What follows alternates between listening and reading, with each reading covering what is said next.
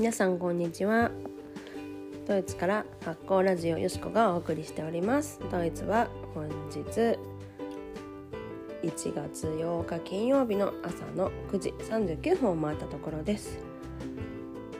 えー、だいぶ調子が戻ってきましたね。なんかあのいろいろできるようになったりいろいろ、えー、考えるようになったり考えることはしてましたけどうん。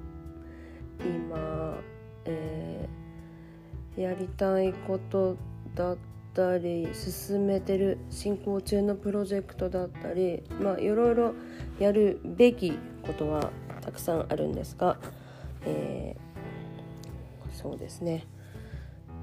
昨日の、えー、そうファイアセレモニーまだ続いてるんですけどね。昨日のファイアセレモニーのコメントでびっくりしました。自分書いてました。あの今自分が一番面白いって。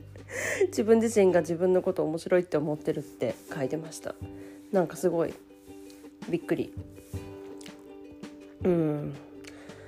そうですね。なんかすごいあのなんだろうな。もちろん辛い時期とかもありました。えっ、ー、とあれっていつ頃なんのかな？なんか若い頃なんか無性に辛すぎて朝起きるのも嫌だったみたいなことなんで生きてんだろう？みたいな。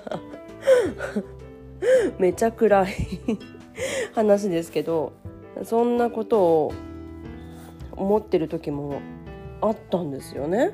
今思うとちょっと信じられないですけど。うん。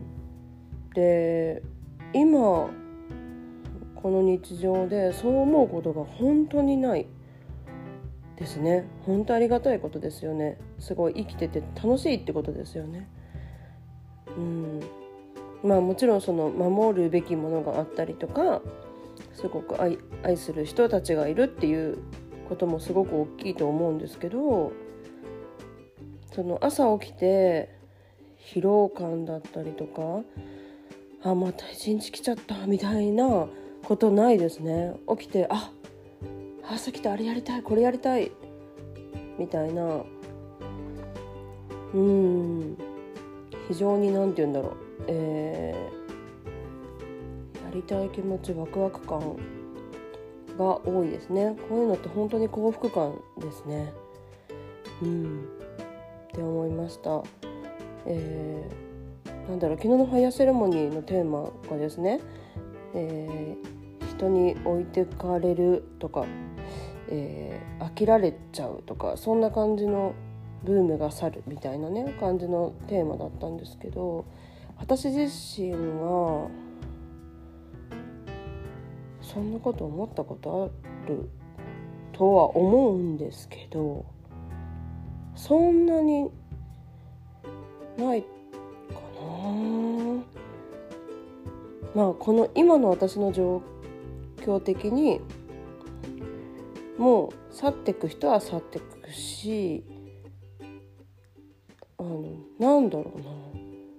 自分に必要な人はちゃんと自分についてくれるっていうなんか変な確信がありますね。本当にえ